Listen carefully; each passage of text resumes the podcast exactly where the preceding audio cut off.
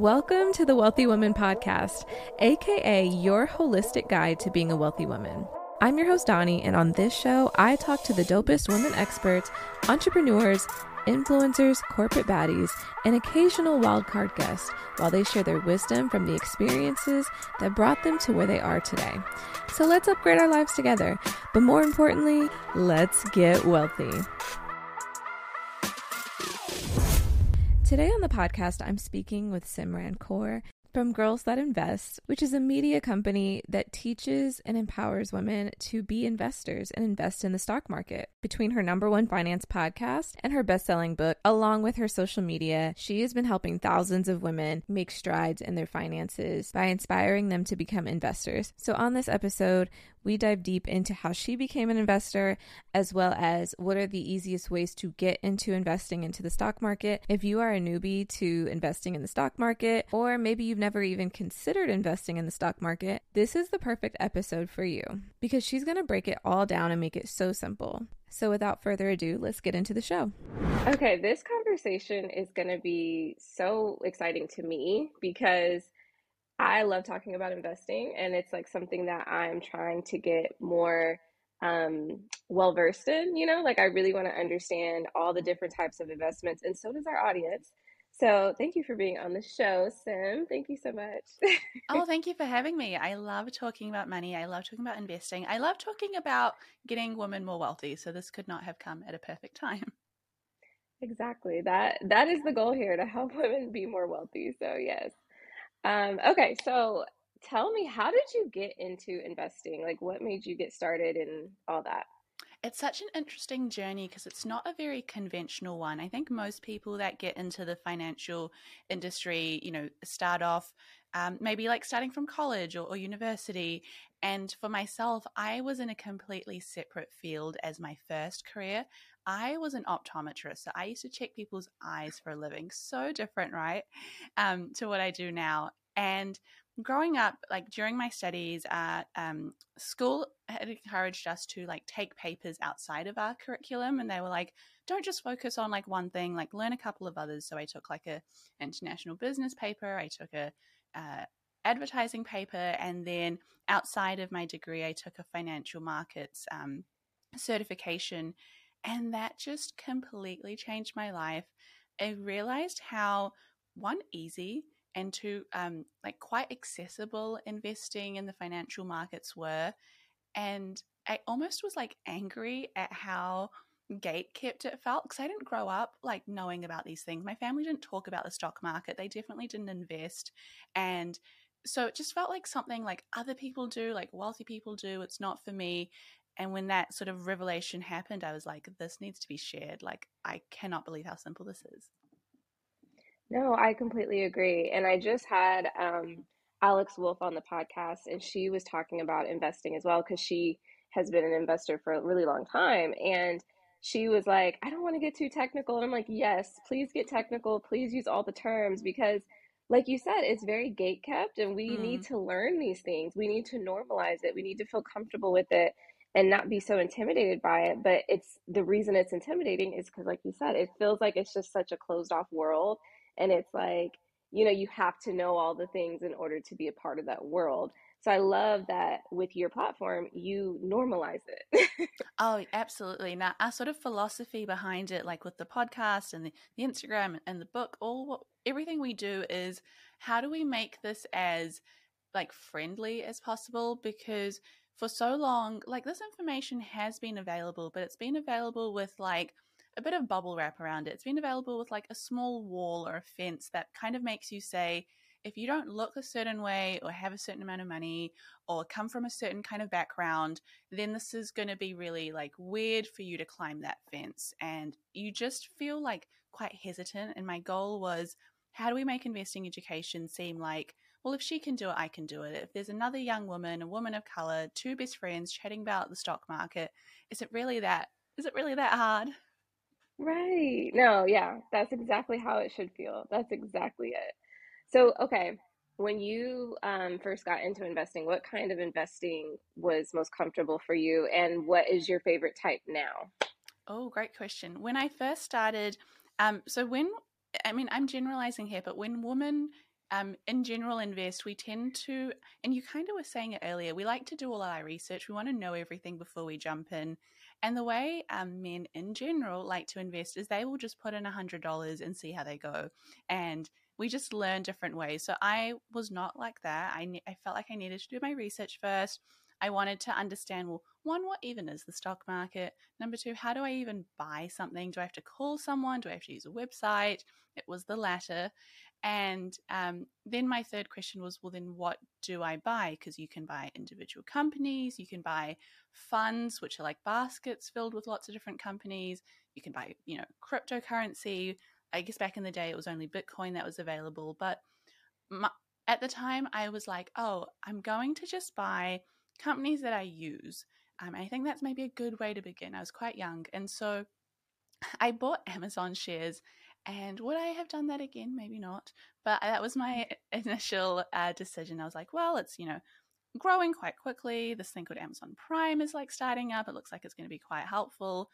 Um, and it was so funny because as soon as I bought it, my shares dropped. I put like maybe $300 in. My shares dropped like $2. And I was like, oh, this is so bad. I've lost money already. I'm such bad luck. Like I've dropped the shares. Um, and I pulled my money out, which, if you are into investing, that's actually the worst thing to do. Because if you pull your money out, you have 100% lost that $2. If I left it in, it would have recovered, you know, after a couple of days or a couple of weeks. Um, so that's how I used to invest at the start when I was a baby investor. And as time's gone on, I focused more on investing in funds and for those listening at home thinking, well, what on earth is that? I kind of alluded to it earlier. It's a basket filled with lots of companies. Sometimes they can be technology companies, sometimes they can be healthcare companies.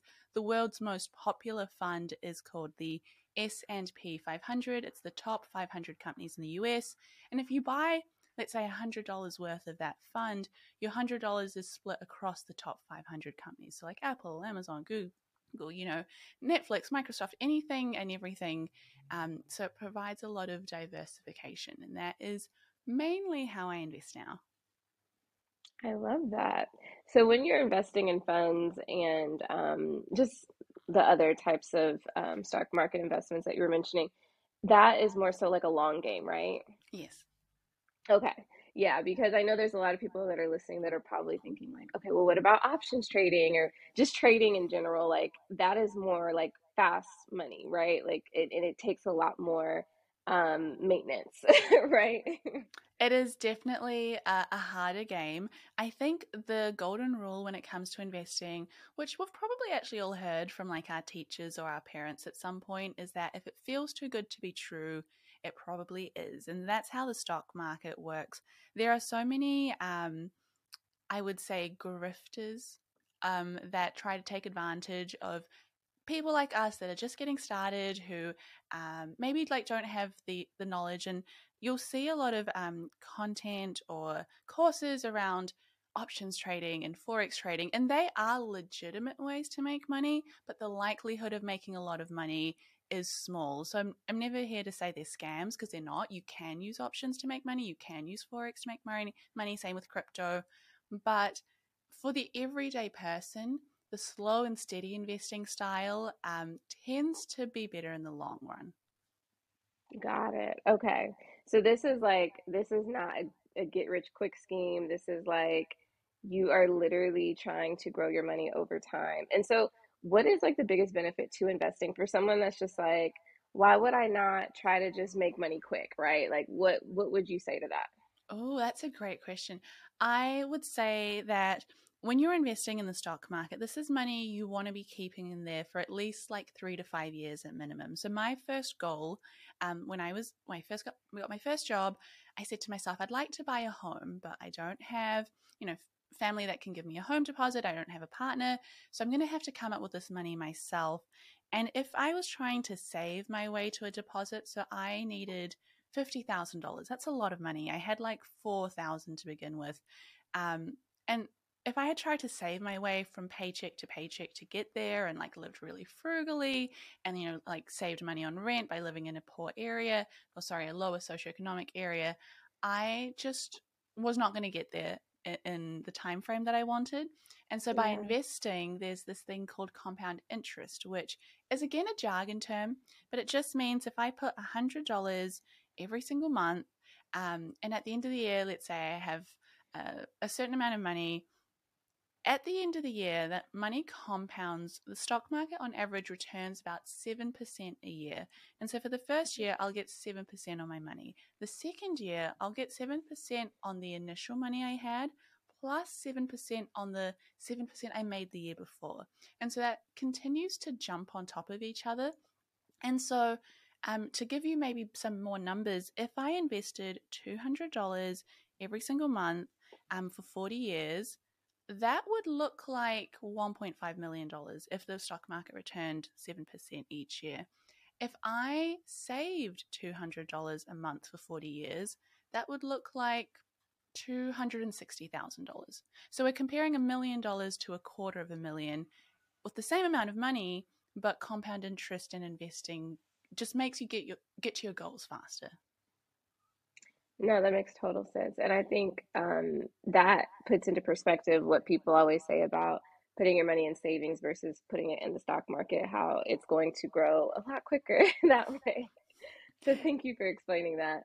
Because yeah, I'm I know that nine times out of ten people when they hear investment, they're they're thinking, okay, what is my return going to be? How Mhm. quick am I going to make my money back? You know, all those things. And I think when you're approaching this, that is not the headspace that you should be approaching it from necessarily. So um, I'm glad that you explained that. It's so helpful to have what because people will ask us what's the quickest best way to make money, and to me, I rather try and flip it and go, well, what's your goal? Because if your goal is I want to have a million dollars, then that's that's great. That's actually a number you can then work back from and go, well, if it averages seven percent a year to get there, there's calculators that can then tell you you need to invest this amount every single year to reach that million dollars and then you might realize well actually i don't have that money so then you start changing your um, approach to well now let me get like a side hustle to then be able to invest more to then reach that goal as opposed to getting the most riskiest investment type and possibly having it work out but also possibly not Yes. Uh, yeah, you're correct.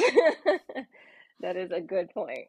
So, okay. So if someone is like about to start trying to invest and this is like really piquing their interest, what would you advise them to do in order to choose like or to figure out what the best um, thing is for them to invest in in the stock market?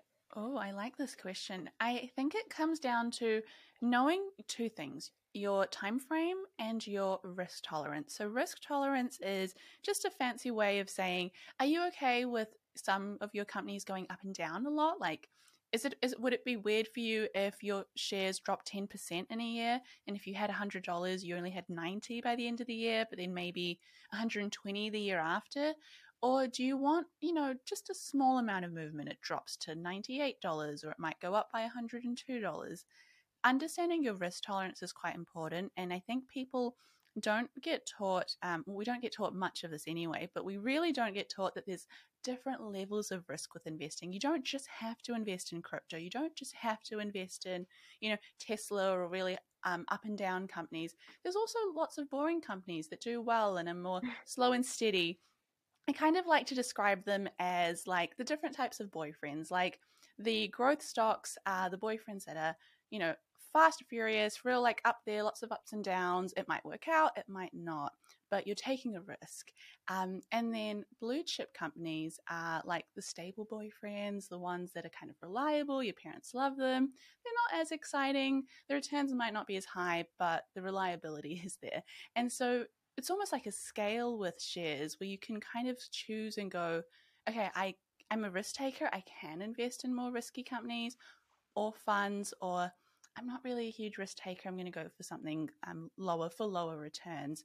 So you decide your risk tolerance and then you decide your time frame because if you're investing for a shorter period of time, let's say three to five years, um, like when I was buying my home, I didn't want to take on too much risk because in the short term, the stock market is really volatile. But in the long term, you know, five years plus, 10 years, 20 years, you can, you have more room for error and you have more room for things doing really well and doing really poorly. And that's the beauty of investing. You can, it's almost like little levers. You can kind of customize it to yourself. Got it. Okay. Okay. That no, those are great factors for them too. I hope everyone's taking notes because like these are great factors to consider. Um, and so then it once you figure that out, then you're able to like decide and and put together a list, right, of the best ones or the ones that you should be looking at at that moment. Um, and then is there a certain amount of money that you feel like is a good amount to start with just to get your feet wet? When, if this was like a question we had maybe five years ago, then I would say yes, at least put in like a hundred dollars. That's a good amount of money to start with. Now we have what we call fractional shares. And so if you wanted to buy a share of, let's say, Google or Alphabet as its parent company, um, back in the day, if Google shares were $1,000, because it was at one point, like $1,000 for one share, you would need to come up with $1,000 to then buy a share of Google, which is insane. That's so much money. And who's going to put their only $1,000 into one company? Now we have fractional shares. So you can put in $10 or $100 or even $1 into a Google share, and you'll own, let's say, 0001% of a Google share. But as Google goes up, your $1 goes up. As Google goes down, your $1 goes down. And so the beauty of fractional shares now is that um, as we're young, sure, we might not have a lot of money, we're still in college, or we've just started our first graduate job, cost of living is quite high, we might only have, you know, $10 left every week or even every month. But that money actually can now be invested. And then if you put it together with compound interest, which is the idea that your money grows more and more over time, it's more exponential the longer time you have, you end up realizing, well, I could start with $10 and I'm actually going to be better off doing that now in my 20s than investing hundreds of dollars in my 40s. Wow. No, yeah, that I think that a lot of people do feel like, or they think that you have to buy a whole share. And so I'm so glad that you said that because you can be investing in Google, Apple, not not that those are recommendations, but just examples that you can be investing in those companies that we love for a very low price. And that is just the perfect way to get started. So um, hopefully that sounds accessible to all of you that are listening. I am so like in love with the platform that you're building. Um, what made you start Girls That Invest? What made me start it? I was having a conversation with my best friend Sonia. This was around that time where I was trying to buy my first home, and I was like, "Hey, um, we've been best friends for 20 years. We've never actually talked about money, um, but I want to tell you something. Like, it's very vulnerable, but I want to buy a home, and I don't have a lot right now. But like, I was like, this is what my salary is. Um, I'm investing in shares. I have a bit of money in there, um, and yeah, this is just my goal. And she was like, that's so cool. And then she said, like, I have like this much saved up and this is my goal. And I just like looked at her, like my mouth was hanging wide open. I was like, you've saved up how much? Like, since when? Like, you're my best friend and you just have this like huge wad of cash. Like, since when were you good with money? And we just like both had this like realization that, you know, as best friends, we talked about everything together. Like, we talked about boys, we talked about uh, our health, we've talked about our like deepest, darkest secrets, but money, even our careers, we've chatted about, but money wasn't something that we had talked about. Our goals, our investments, our savings accounts still felt taboo. And so we, like, in my bedroom floor, we were sitting, we chatted for hours about it. And then afterwards, um, I kind of said to her, like, you know, at this point I had started Girls That Invest, but I didn't know how I was going to, um, you know, get that information out there in a really accessible way. I was like, do I do YouTube? Do I do podcasts?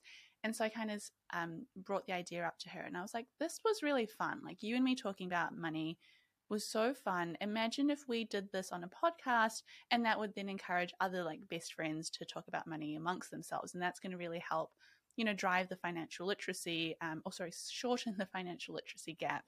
And so that's how it began. Oh, that is the cutest story. I love that.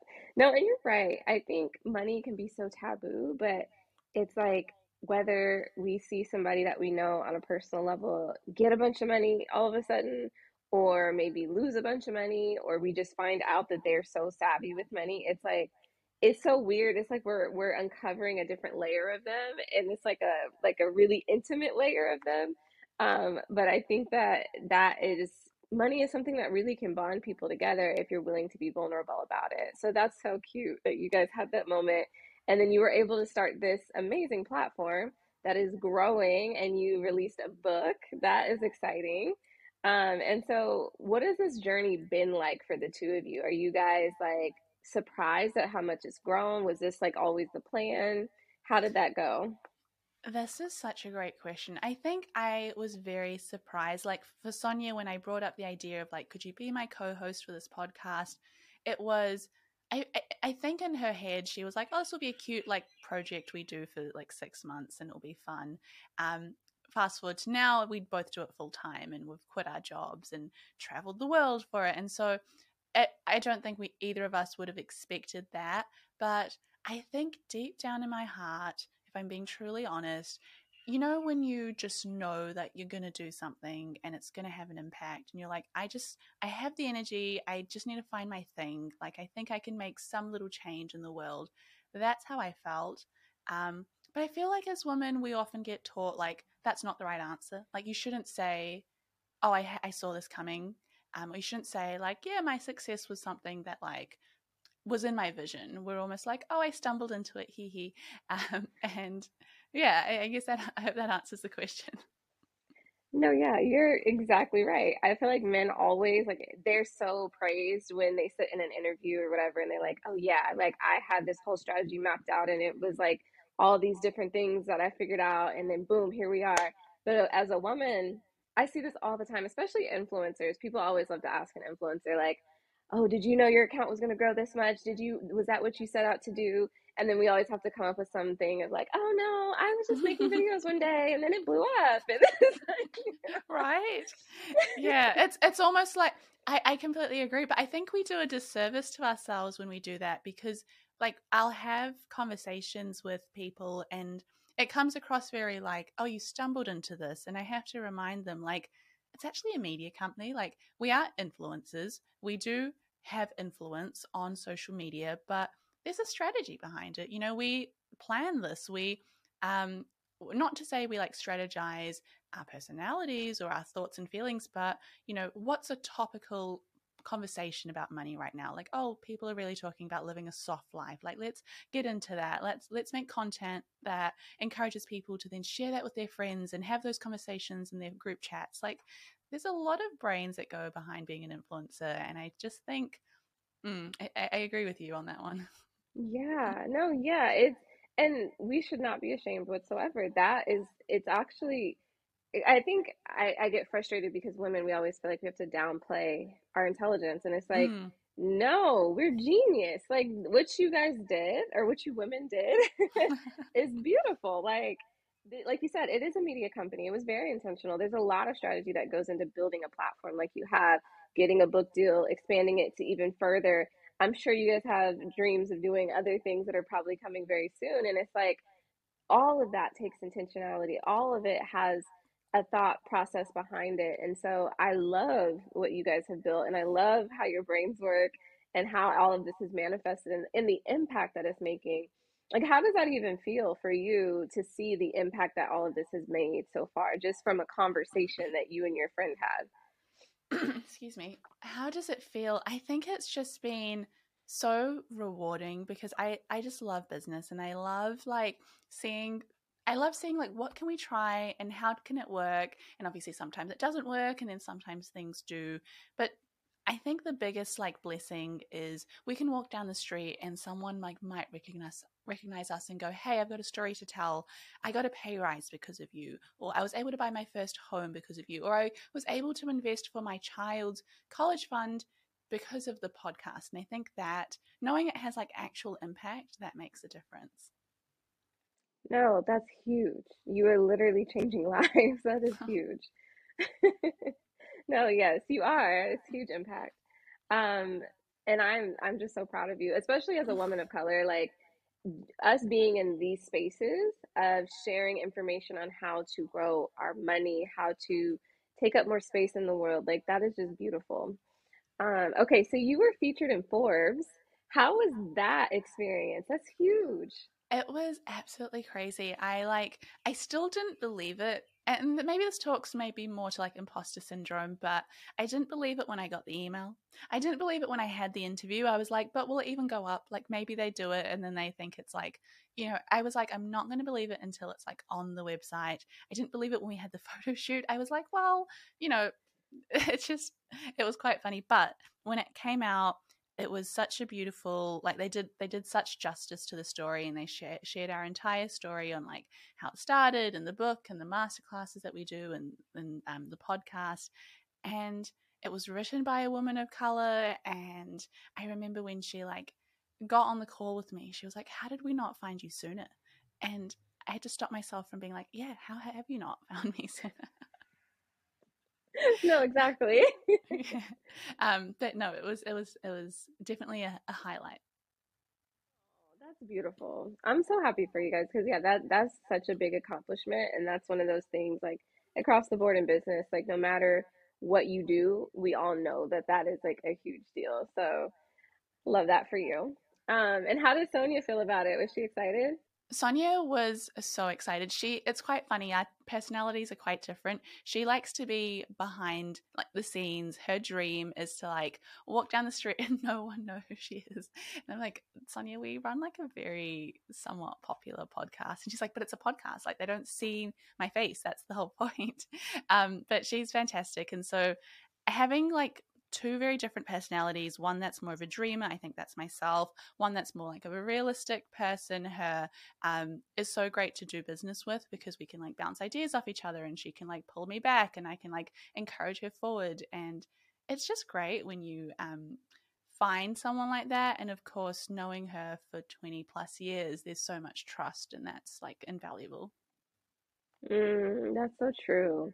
I didn't think about that because, yeah, in business, there's so much that goes on with negotiations and you know and also maintaining your reputation and trying to make sure you know there's just different levels to it but to have somebody right there next to you that like has a deeper level of trust and a deeper bond with you i'm sure that that just makes the whole experience feel safer but also like it makes these moments way more fulfilling and mean so much more you know so that's beautiful.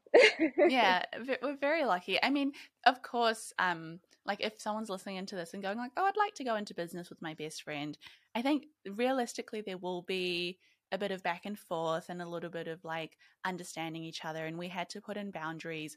When we started um, our podcast it was around the same time that the call her daddy podcast broke up the two co-hosts like alex cooper and Sofia i think.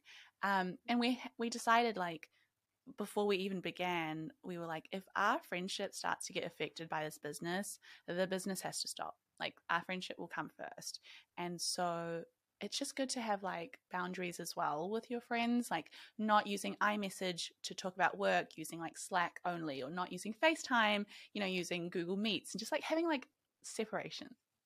Mm, I like that. That no, you're right because it can definitely get um, like they can start overlapping and then there's mm. a lot of gray area and then you can like there's just so much that can happen with that. And even for myself because i've been um, in business with a friend before and i remember there would be moments where like because of things that were work related it would just carry over into the friendship and it would mm. just cause you know what i mean? Like just unnecessary tension.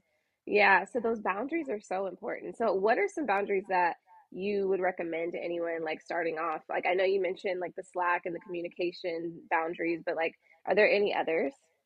I think the Slack and communication boundaries are definitely um, helpful. Other things would involve when we started, I, we kind of like laid out the plan and I was like, this is what I'd hope. Like before we began, I knew what I wanted. I was like, I'd like to one day have a course and have speaking events and uh, you know, have a book or something. And so this is what I'd like to do. Having it laid out on paper, having a contract in place, it's always it always feels weird. Um, but a contract involves not just like this is what like you know we do we both turn up the same time it's more this is what our roles are our roles are very specific like i will take care of xyz and um, what are you taking care of okay you're going to take care of this and this and that if you know what um, it works at the start. And as you keep going, you might realize, well, actually, she's much better at like customer service or partnerships. So like maybe she should do that or i'm much better at social media so i'm actually going to like just take care of all of that having clear boundaries made it easier because no one's overlapping and no one's saying like no one's looking over each other's shoulder and kind of like um, changing things i think that it shows like a level of trust and respect at the very beginning of a business partnership and there were times when things would overlap and then we would both you know kind of clash and, and so trying to have more clear cut boundaries on who do, does what and also um, clear cut boundaries on like how things are going to be split so we had like a conversation around like well like the podcast will split by like X percent for the amount of work that we're doing. For everything else, this is how we'll split it. Um, or do you want to split it? Do you even want equity? Would you prefer like being a salaried employee? Like, are we going to be founders or are we just going to be like employee um, employer? Like, just there's so many different ways of doing it.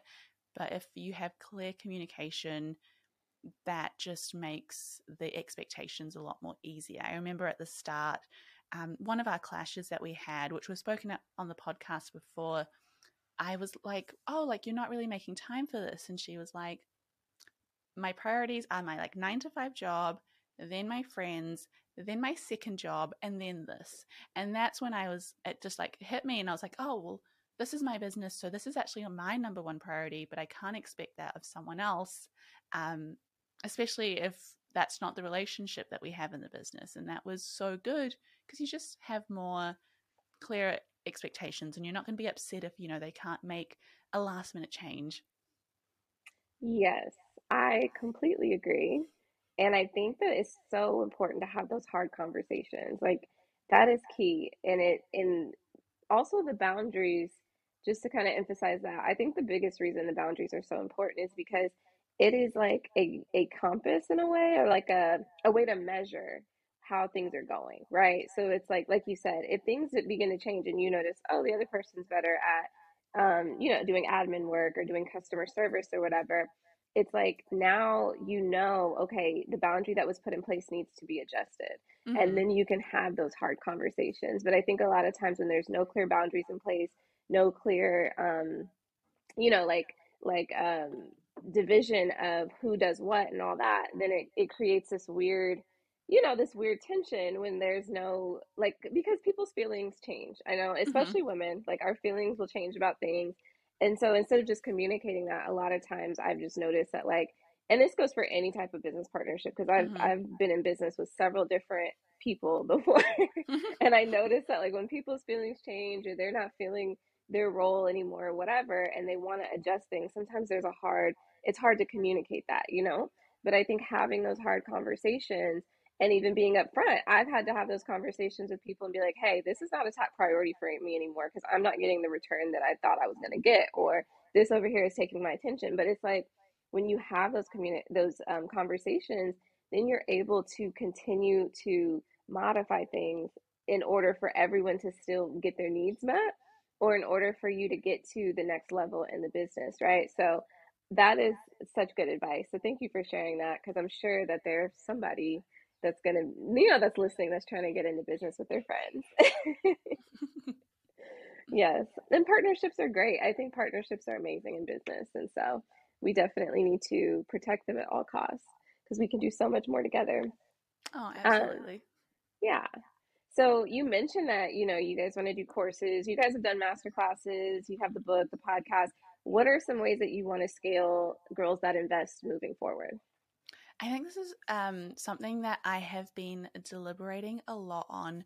If I could have my way, if I could like wave a magic wand and have w- whatever I want um, for our brand, it would be c- to continue to reach as many people as possible. We've been so lucky. We've had, you know, um, 3 million downloads on the podcast. We have about 200,000 followers on Instagram. Um, and I think that's fantastic because it means that, you know, the message is reaching so many women across a lot of countries. But I truly believe our work won't be done until investing becomes so normalized, until it's like, oh, um, it's almost funny. I want to keep going until the podcast doesn't need to exist anymore. Like, I want to keep going until people are like, oh, investing, I already know that. Like, I don't need to listen to a podcast about it. Yes, like to where it's so normalized, almost like Facebook ads or Shopify or whatever. It's like yeah, exactly. Yes, I love that. That is such a great goal because we need that. We need it to be normalized. So, um, okay, so question. I, because I, as you were talking, I was like, I know that there's somebody that's thinking, like, how did you guys grow this? You know, Mm, because there are a lot of women, and I think just in general with business, aside from like women starting businesses or whatever, just business in general, right now, it is so important to have a presence online, you know? And a lot of people, yeah, a lot of people are trying to figure that out. Like, how do you grow a dedicated following like you have? This is a great question. I'm glad you asked it. I don't think a lot of um, people recognize that the importance of that. And when we have like interviews in the past, it's it, it, it comes across as like, oh, this was like luck, right? Um, so thank you for asking. I appreciate it. Yeah. Um, it came down to understanding that I was like, look, no one's going to Google stock market on like shop uh, Spotify or Apple Podcasts. Like no one's going to look up stock market podcast. We need to be where people are, and where were people at that time in 2020? They were on Instagram. Now, if I was to start again, I would start on TikTok. Um, but it was beginning on Instagram, and so I would go. Well, if people are already spending time on Instagram, what's what can I do to um like get the investing information in a way that's accessible and bite-sized and fun because if you imagine yourself when you're scrolling on Instagram you're not in the mood to read a very big large summary of you know different types of stocks. You just want bite-sized something fun and fresh something that you can then send off to your friend and go oh this is so cool. And so that was truly all I did. Every piece of content I made had to be something fun a little bit educational, but more importantly, shareable. I wanted it to be something that someone would put on their own story or send to their friend. And by doing that, it would continue to reach more and more people. And that's honestly the secret to my growth on social media with it. Before Girls That Invest, I used to run a page that I grew in high school. It was like a, a hobby page called um, The Indian Feminist, and it that grew to like 300,000 followers. It was so cool. But back then I was so young. I was like, what do I do with this? Um, and so I wasn't able to really uh, turn it into a full fledged business. It was more of a fun thing. And that taught me the importance of create content that is shareable, that will reach more people quicker. And if you can turn that into what you do with TikTok. I mean, you you guys do so well with your TikToks, like phenomenally well. Um, and it just comes Oh, down to like high quality content that's fun, that's educational, and something that you go, oh, I'd love to send this to my friend. yes. No, I completely agree. And so were you when you were starting off, like, because I know people are going to be that this is the number one people, I mean, the number one question people ask me all the time. So I'm sure they're thinking this. How many times were you posting a day? And were you posting every day or just a few times a week? That's a that great question. super relevant, but I think I think people do get caught up on it, like the questions of like hashtags and, and all of that. I would say at least post once a day. Um, when I had the energy, I was posting like twice a day. Now on Instagram, Instagram has slowed down. There's not a lot of posts. Like you don't see a lot of your friends' content on Instagram as much. So there's more other people's content. So we've actually slowed down on Instagram to once a day. So it's not clogging up someone's feed because there's like less content in general being posted. Um, but for TikTok, once a day, even twice a day if you have the energy. If you don't, once a day is fine. Um, and the way you grow is you just post whatever you think is going to work. And then you take inventory every week and you look back and you go, okay, well, out of the five videos I did, all of them had like 100 views, but this one video had 200 views. I'm going to make more of that video. And you keep doing that until you hit the jackpot. Um, and that's what we would do. We would just keep putting out content until we would see something that like really worked. And TikTok loves that and it will continue to push those kind of videos. Um, and it was actually TikTok that made us blow up. I put up one video. I, I didn't even think it was going to do well. It reached a million views and it got our podcast to the number one business podcast in the US, in the UK, in Canada, in Australia, New Zealand, on Spotify and Apple for a week. And that was not something that would have happened by like people listening in and sharing it with their friends. That was social media. wow. No, and I think that's huge for anyone that does a podcast, like you have to remember that yes, even though like on Spotify and on Apple and all that, like people can search things, people are not searching as much as you would think on specific topics because that's still new to like use the platform as a search engine, quote unquote. Um, and like you said, no, like that's not just a common topic for people to search. Oh, the stock market, and you know, even though they need to, not. And so, using a platform like TikTok for discoverability, I think that's beautiful. But also, I want to emphasize the fact that it does have really good conversion, and people ask me that all the time. Is TikTok good for conversion? Yes, it is amazing. People really do do whatever you ask them to do after they see the video. And so that like has that been a consistent thing for you guys that you've seen it's like helped your growth? Absolutely. Like I um I found it to be such a great way to uh, promote our book, for example. So our book came out, um, and by using things like TikTok, at that point we had a very large Instagram following, so it was great for people that already knew us. You know, Instagram is a great place to reach people that have been a part of your brand.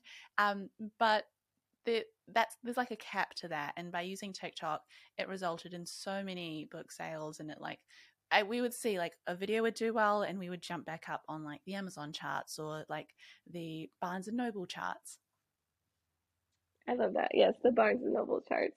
That's so. um, I know I love that because because I want to write a book soon, and so hearing terms like that, I'm like, ooh, I'm gonna be saying that soon. So no, but I love that. I cannot wait to read it. I'm so excited. Thank you. Thank you so much. Hopefully, my book will be sitting next to yours. So. okay, so back to investing a little bit. So, like, or in just finances in general.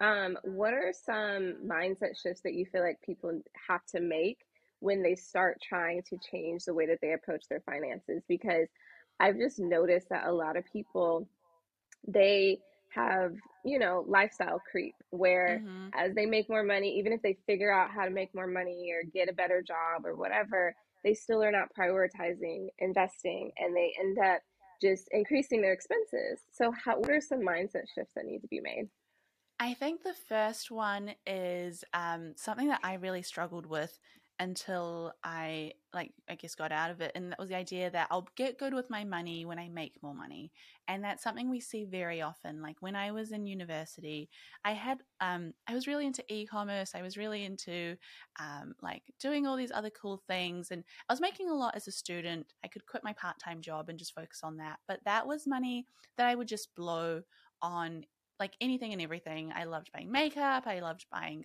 um, like nice dinners with my friends and going on road trips. And, and those were great memories, but I put nothing aside uh, to save or, or invest. And I always used to tell myself, well, I'm a student. When I get my first real job, that's when I can start caring about my money. And that's actually not the best mindset to have because if you can learn how to manage $100, then you'll be able to manage $100,000 a lot better. Being able to start being and having good habits um, now when we maybe don't feel like we have a lot is actually the best way to stop lifestyle inflation happening or stop lifestyle creep happening. We've seen people that make like $200,000 and they spend $200,000. And so they actually have no great financial one safeguard or investments for their future and the person that maybe makes 30,000 but is at least investing a thousand a year she's going actually she's actually going to be much better off um, no matter what happens to her. So that was the first big like mindset shift i had.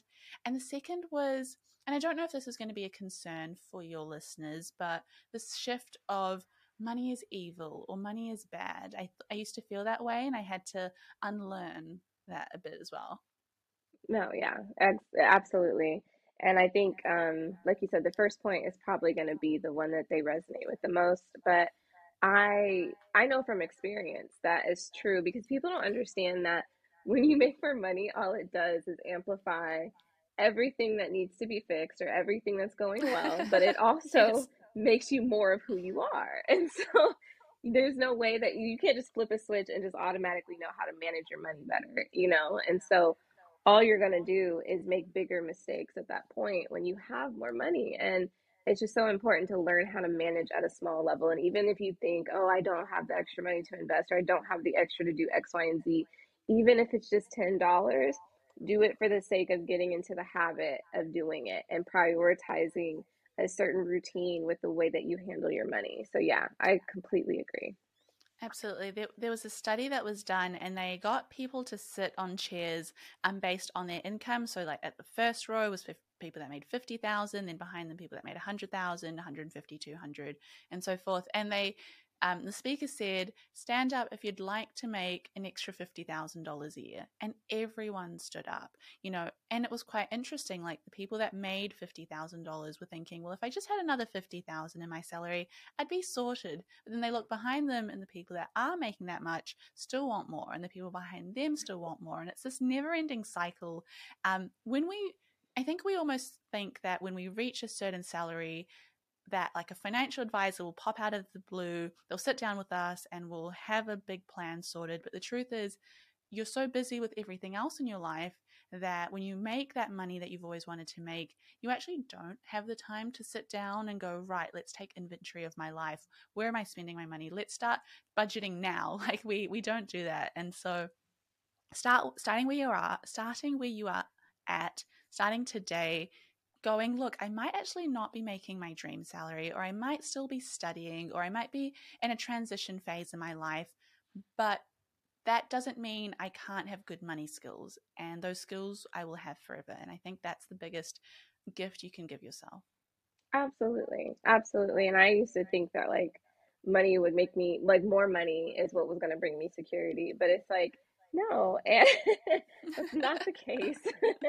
and if your money stops, then you have nothing to fall back on, you know? Mm. You have mm. nothing to catch you if you're start if you start falling. And it's like I remember I remember years ago I had um gotten a financial advisor for the first time and I felt so I was like so anxious and like I was cringing when I was doing like when I had the first meeting with him because I thought that I did not qualify to have a financial advisor. Really? yeah, because I wasn't making much. And I was just like, oh, he's going to tell me, like, I'm not ready to work with him or something. And he's just going to think this is a waste of his time. And he was like, no, actually, you probably more than anyone need a financial advisor. and this is really good that you're doing this. And of course, the first thing he told me was like, okay, we do have to work on your cash flow because in order for everything else to flow properly, like for this plan that I am telling you to do, you would benefit from having more cash flow. Um, but ultimately, having more cash flow doesn't solve the rest. It just aids in you carrying out the plan that you have for investing, you know? And so learning those lessons, but like act, getting over the shame of it all, of like feeling like, oh gosh, I'm not good enough to do this, or oh my gosh, I need to have more money, or oh, I should have known this. And, you know, like it's just like to the side, you know, because it's not a place to feel like you should not feel ashamed for not knowing what you don't know, you know? Yeah. You absolutely shouldn't. I love that. And I think a good financial advisor is one that helps you and teaches you the journey and makes you feel part of the process, not someone that makes you feel like you should have known better. So he sounds fantastic. Yeah, no, he was cool. So, um, what, okay, do you feel like people misunderstand the importance of investing versus saving? Because I know that some people are not sure what to prioritize or how much to do for both, or, you know, or what the difference really is. Absolutely. I think so. In um, historically, most of women's wealth is kept in cash. So about 68, so almost 70% of what we own, we keep in cash, which um, is not necessarily a bad thing if you think about it. If you, especially if you grow up with immigrant parents, um, we've we're often taught like save, put money away for a rainy day. That's the best way um, to to grow your money. But um, there's this thing called inflation, which is not our friend. And you might have heard of inflation a lot more this year than we ever have in our life before. Um, but inflation basically means that the value of your money chips away, usually 2% each year. That's normal. This year it's chipping away at like 7%, 8%. If you're in the UK, 9%. And so what we're seeing is if you have $100, really what you've got at the end of this year is like $93 and what you can buy, what $100 could buy you, is actually going to be less year by year. Back in the day, $5 could get you a cup of coffee. Now it won't. You know, you might need $8 or $9. That's what inflation does to our money.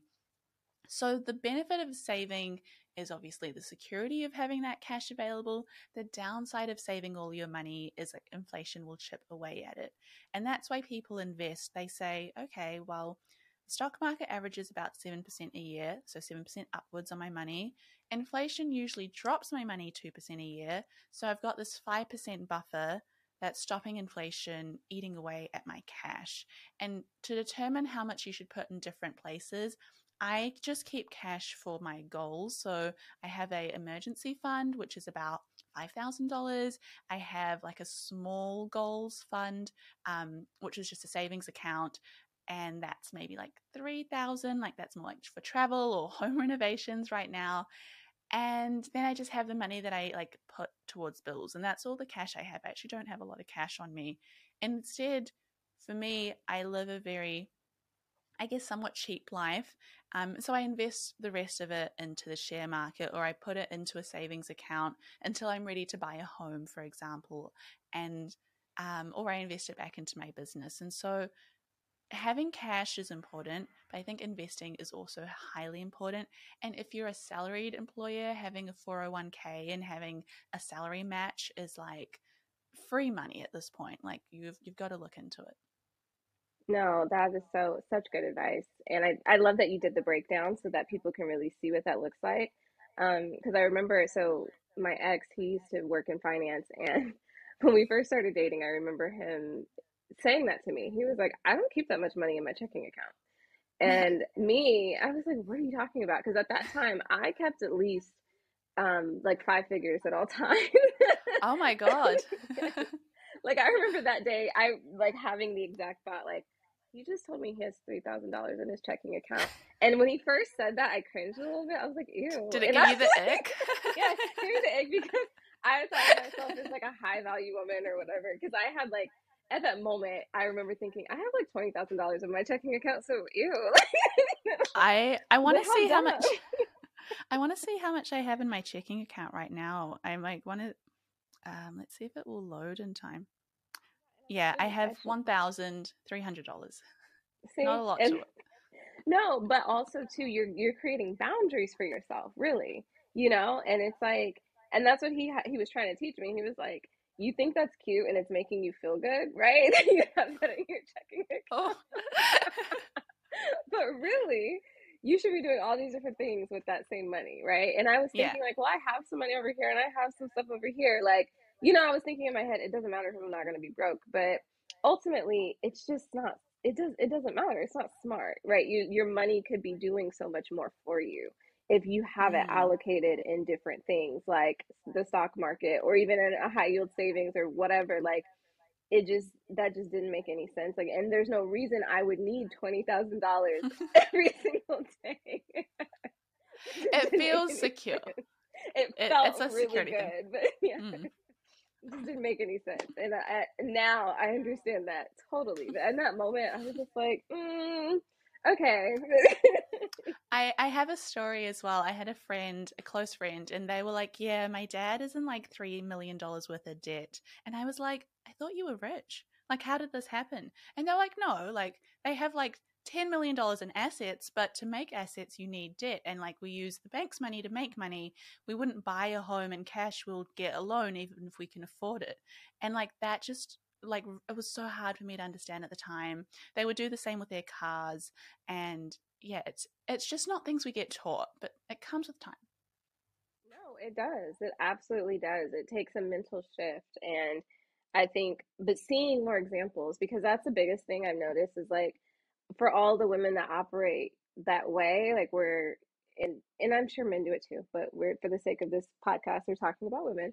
So I know a lot of women we do that where it's like we do whatever we've seen or whatever we've been taught. And so I think that's huge is a seeing more examples. So that's why I'm so happy that you just explained the, the breakdown of your accounts and stuff like that because we need that. We need more examples, you know. Oh, yeah. thank you. Thank you. Yeah. It's I I think that I think there is a real privilege in being able to say, hey, this is how I did it, and I'm going to be really transparent. These are my accounts. This is actually how much money I have. This is how I organize things. Because we didn't have that growing up. We didn't see yeah. that. And so you really cannot be what you like don't see, I guess. No, exactly. Exactly. I always say proximity will change your life. You just need to see Mm. it in order to desire it or, you know, see it for yourself. So, yeah, that's huge. Oh, I love that quote. So, okay, so you just mentioned on TikTok recently how you feel um you feel a bit guilty in a way for having a softer life, you know, than your parents did, you know, because your parents were immigrants and you have built so much for yourself. And um do you like explain some of that? Like how do you balance like those feelings while you're still building what you're building?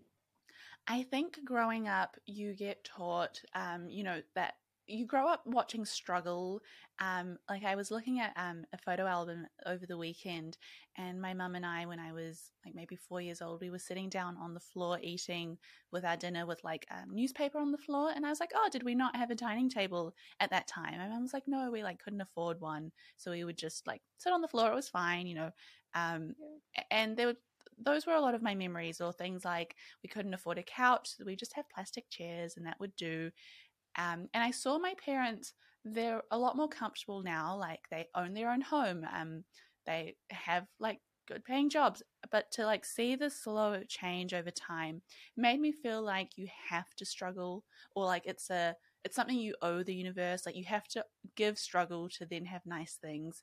And living in a different time in an age where by having such a good solid foundation as a child it gave me the privilege to like springboard my own career i didn't have to i mean obviously everyone has their own struggles but i didn't have to struggle the same way they had to struggle. I didn't have to eat off the floor um, as, as like a 27 year old you know I, a desk is like a hundred dollars these days. Like that's you know a lot more doable for the salary i was earning and as my money increased, I just wouldn't spend it. And I would always be worried it's going to go away. Uh, like I might, it was so weird. I had a million dollars in the business bank account and I still felt like this could all disappear. And it was just a lot of unlearning I had to do. Hmm. No, yeah. I I'm sure so many of us can, you know, resonate with that because I think even for me with my parents, like I kind of saw them grow up, you know, because they had me so young.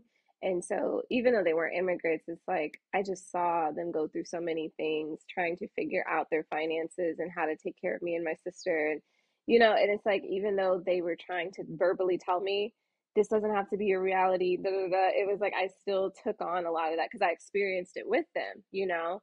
So yeah, I I for me, I think it was like I was always like I'm gonna spend when I had the money. I was like I'm gonna spend because I don't want to ever feel like that again, where we don't have or I feel like I don't have it. You know?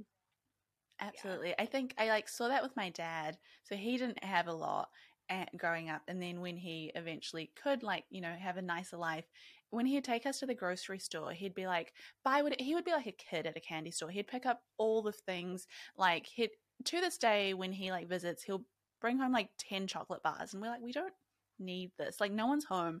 Um but for him he was like I never got to get what I wanted when I would see things at the store. And now I can do that. And even though he's like, you know, a grown man, it's like, it's still this like, you know, our childhood really affects us. And it's like this idea of our money story. And if you're trying to work out why you have certain behaviors, maybe like have a think as to like what your childhood was like, what you did get and what you didn't, and why that like might actually still be playing a factor into why we do things the way we do now. Yeah, no, for sure. For sure. There's so many correlations and it's just so important for us to work through it. And that's why I'm even like when it, in terms of money, like I always preach like it's so important to work on your mental health and like to work through your old past traumas because it affects everything. We always think like it just affects our relationships, but it affects our relationship with money as well, like deeply. So, yeah, I think looking back and, and really revisiting that, even if it's hard, that really does benefit you so you can figure out what need you what you need to work through, you know. In your book, I want to touch on your book because of course, like that is huge that you just released this book recently and um, so many women love it. But one big thing that you talk about in the book, and you you provide a lot of evidence, and you know you've done a lot of research on this, that basically wealth was more so um, like the the concept of wealth, the structure of wealth, all of it was more so catering to men. and you know women were often excluded from this and especially women of color we have been excluded from this but they've worked really hard to make sure we don't understand how to get ahead how to grow our money all of that and so um, while you were doing this research and while you were writing the book like what were some things that you discovered um, you know in turn like that we should know as women you know getting into this industry because we feel so excluded you know so what were some things that you learned that are key like things that they're doing on a daily basis that are preventing us from like getting ahead I think the biggest thing, and I put this in the first chapter because it, it blew my mind. I did I wasn't even aware of this until I was doing the research, like the exact numbers around this. We as women were not able to do a lot of financial things for ourselves until very recently. And we think about like the wealth gap and the wage gap, and then we think it's our own fault. And then you realize it wasn't, wasn't until like 1975 which is actually not that long ago, um, when women could get credit cards, could get a mortgage, could buy a home on their own. Even up till 1980 in some countries like New Zealand and Australia and in parts of the US, you still needed a man to co sign your mortgage, even if you could afford it yourself. And so you've got to start thinking a woman couldn't even open a bank account until 1974. So that was like our mother's generation, or for some of us, our grandmother's generation, um, or, or our generation. Like it's not actually um, too distant. And men have had thousands upon thousands of years of financial knowledge passed down from their fathers. Not all of them, of course, those that have had the privilege to, but imagine like thousands of generations or years of your grandfathers telling you their stories and learning from them and like we've just had our mothers be like, yeah, I was able to open my first bank account at 32. Like that's insane to me. That's crazy. Yeah, that was seven year um 1975 was the year my dad was born. So that's just Yeah, crazy. exactly. exactly.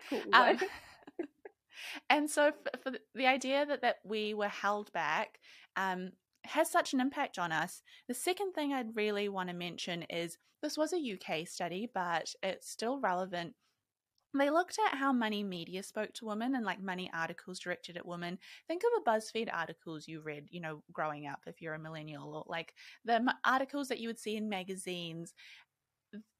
They found that 65% of money articles directed at women were quite negative and they would use words like don't take risk and learn how to save and like this is how this woman couponed her way to like a zero dollar grocery bill. Like how many times have we seen like coupon articles as if that's what our best skill is to be able to save our way to wealth and then they looked at money articles towards men. 75% of those articles towards men said things like how to invest, how to grow your cash, how to take risks, what is cryptocurrency. One article literally said how to become a billionaire. And if we made an article like that, or even a podcast episode or a book with that title, How to Be a Billionaire, that just would be so left field. It's just not what we do there was like a Jamie Oliver, um, who's a chef for those that might not know, article on a magazine, and it said Jamie Oliver, how to save money in the kitchen, and I was like, oh my god, like this is so bad. Yeah, no, it's horrible. and you're right. Like even now, I'm sitting here thinking, and I'm like, every single coupon influencer I've seen that has done really well has always been a woman. I've never seen like I've seen coupon moms. I've never seen coupon dads. I've never seen you know and it's like this whole messaging and this marketing is uh, clearly working because it's that's our focus whereas over here they're focused on like how can i get in forbes? How can i grow my finances? How can you know? And so that just shows like it actually worked. Their plan worked and that's what's sad. And they need we need more platforms like yours to counteract that because this is ridiculous at this point. But yeah. Yeah i yeah. think I think it's important to have the skills of how to save and coupon. I think that's so important. But as someone that's tried that to like try to save every single penny to get to that home deposit, I realized very quickly there is a flaw to how much I can save, but there is a technically no ceiling. I mean, there's the glass ceiling, of course, but there's technically no ceiling to how much I can earn as a business owner. And so that was what shifted me. And by putting more of my focus on upskilling in my job and eventually upskilling in my own company, that got to me, that got to me my that got me to my first million a lot faster than trying to save on my grocery bills. Exactly. Exactly. I completely agree. Same here. um, okay, so one question I always ask everyone on the show is what does it mean to you to be a wealthy woman? So I'd love to hear what your answer is. What it means to be a wealthy woman for me is flexibility. And that is such, it is like such a powerful word for me. It means flexibility of time. It means, I mean, this was a bit embarrassing, but I was spending time with my friends in London. I was just on a holiday last week and I was just enjoying myself so much that I wanted to stay longer. And I was like, I can just push out my flight by two days. Yes, it will cost me, you know, two hundred or four hundred dollars to change the flight and a couple of hundred for the hotel room. But by having money, like I can now put more value on this friendship that I have or spending time with my girls and doing more in that way. Um, I then missed my flight accidentally and turned up too late, um, which was terrible, but it wasn't a I sound so irresponsible. I promise I'm not. It was just that one weekend. Um, no, we're not I, judging. I missed my flight, and then I was like, "This is terrible," but it's not at a big detriment to my life. I mean, being a wealthy woman to me means being able to like call up my team and say, "Hey, I'm so sorry. I have to reschedule a meeting or two. I'm going to catch the next flight." Um, but it wasn't a make or break for me. And if was if this was me like three years ago, I would have been so stressed out. Like it would have been a nightmare. So being a wealthy woman to me means having flexibility of my time. If I ever wanted to have children one day, it means I can say, hey, I want to drop them off at school. I want to be able to do the pickup runs. That's a value of mine. And by having my own financial freedom, I can do that. That's beautiful. And yeah, there is no shame. Okay. No, we're not shaming you because that is exactly what it means to be a wealthy woman life happens, accidents happen. And so that's the whole point of Wealthy Woman. Because I noticed that when I was developing the brand, that was the biggest thing. I was like, oh my gosh, women, nine times out of 10, because we haven't set up our finances properly, any incidental almost takes us out. Like it is the end of the world. so that right there is the epitome. Like you've set up things in such a way where you can have that freedom and you can like but also too if something happens it's like it's not the end of the world like things are okay. So i love that for you. That is beautiful. Of course. And thank you so much for being on the show. Sim where can people find you? Where can they get tapped into the girls that invest platform and the network? Tell them all the things Absolutely. If you're interested in investing education, we've got our podcast, Girls That Invest. We've got our Instagram account. We've got our website that has our weekly newsletter where we give stock market tea. Um, and we've also got our book, Girls That Invest, which you can find in all major bookstores. Um, and it's just been so wonderful to chat with you. It, it's like very rare, I think, for these kind of conversations to happen. And I hope one day it's just so normal to be like, yeah, we are wealthy women and we're sharing our wealthy women tips. And this is just a very normal thing to do. Exactly. Yes. This was so good. This was so, so good. So, everyone, please go check her out. Please get tapped in if you are interested in investing. All of you should be. That means everyone listening to this should go and tap in. and you're right. This conversation was beautiful. So, thank you. Thank you so much for your time. Oh, thanks for having me.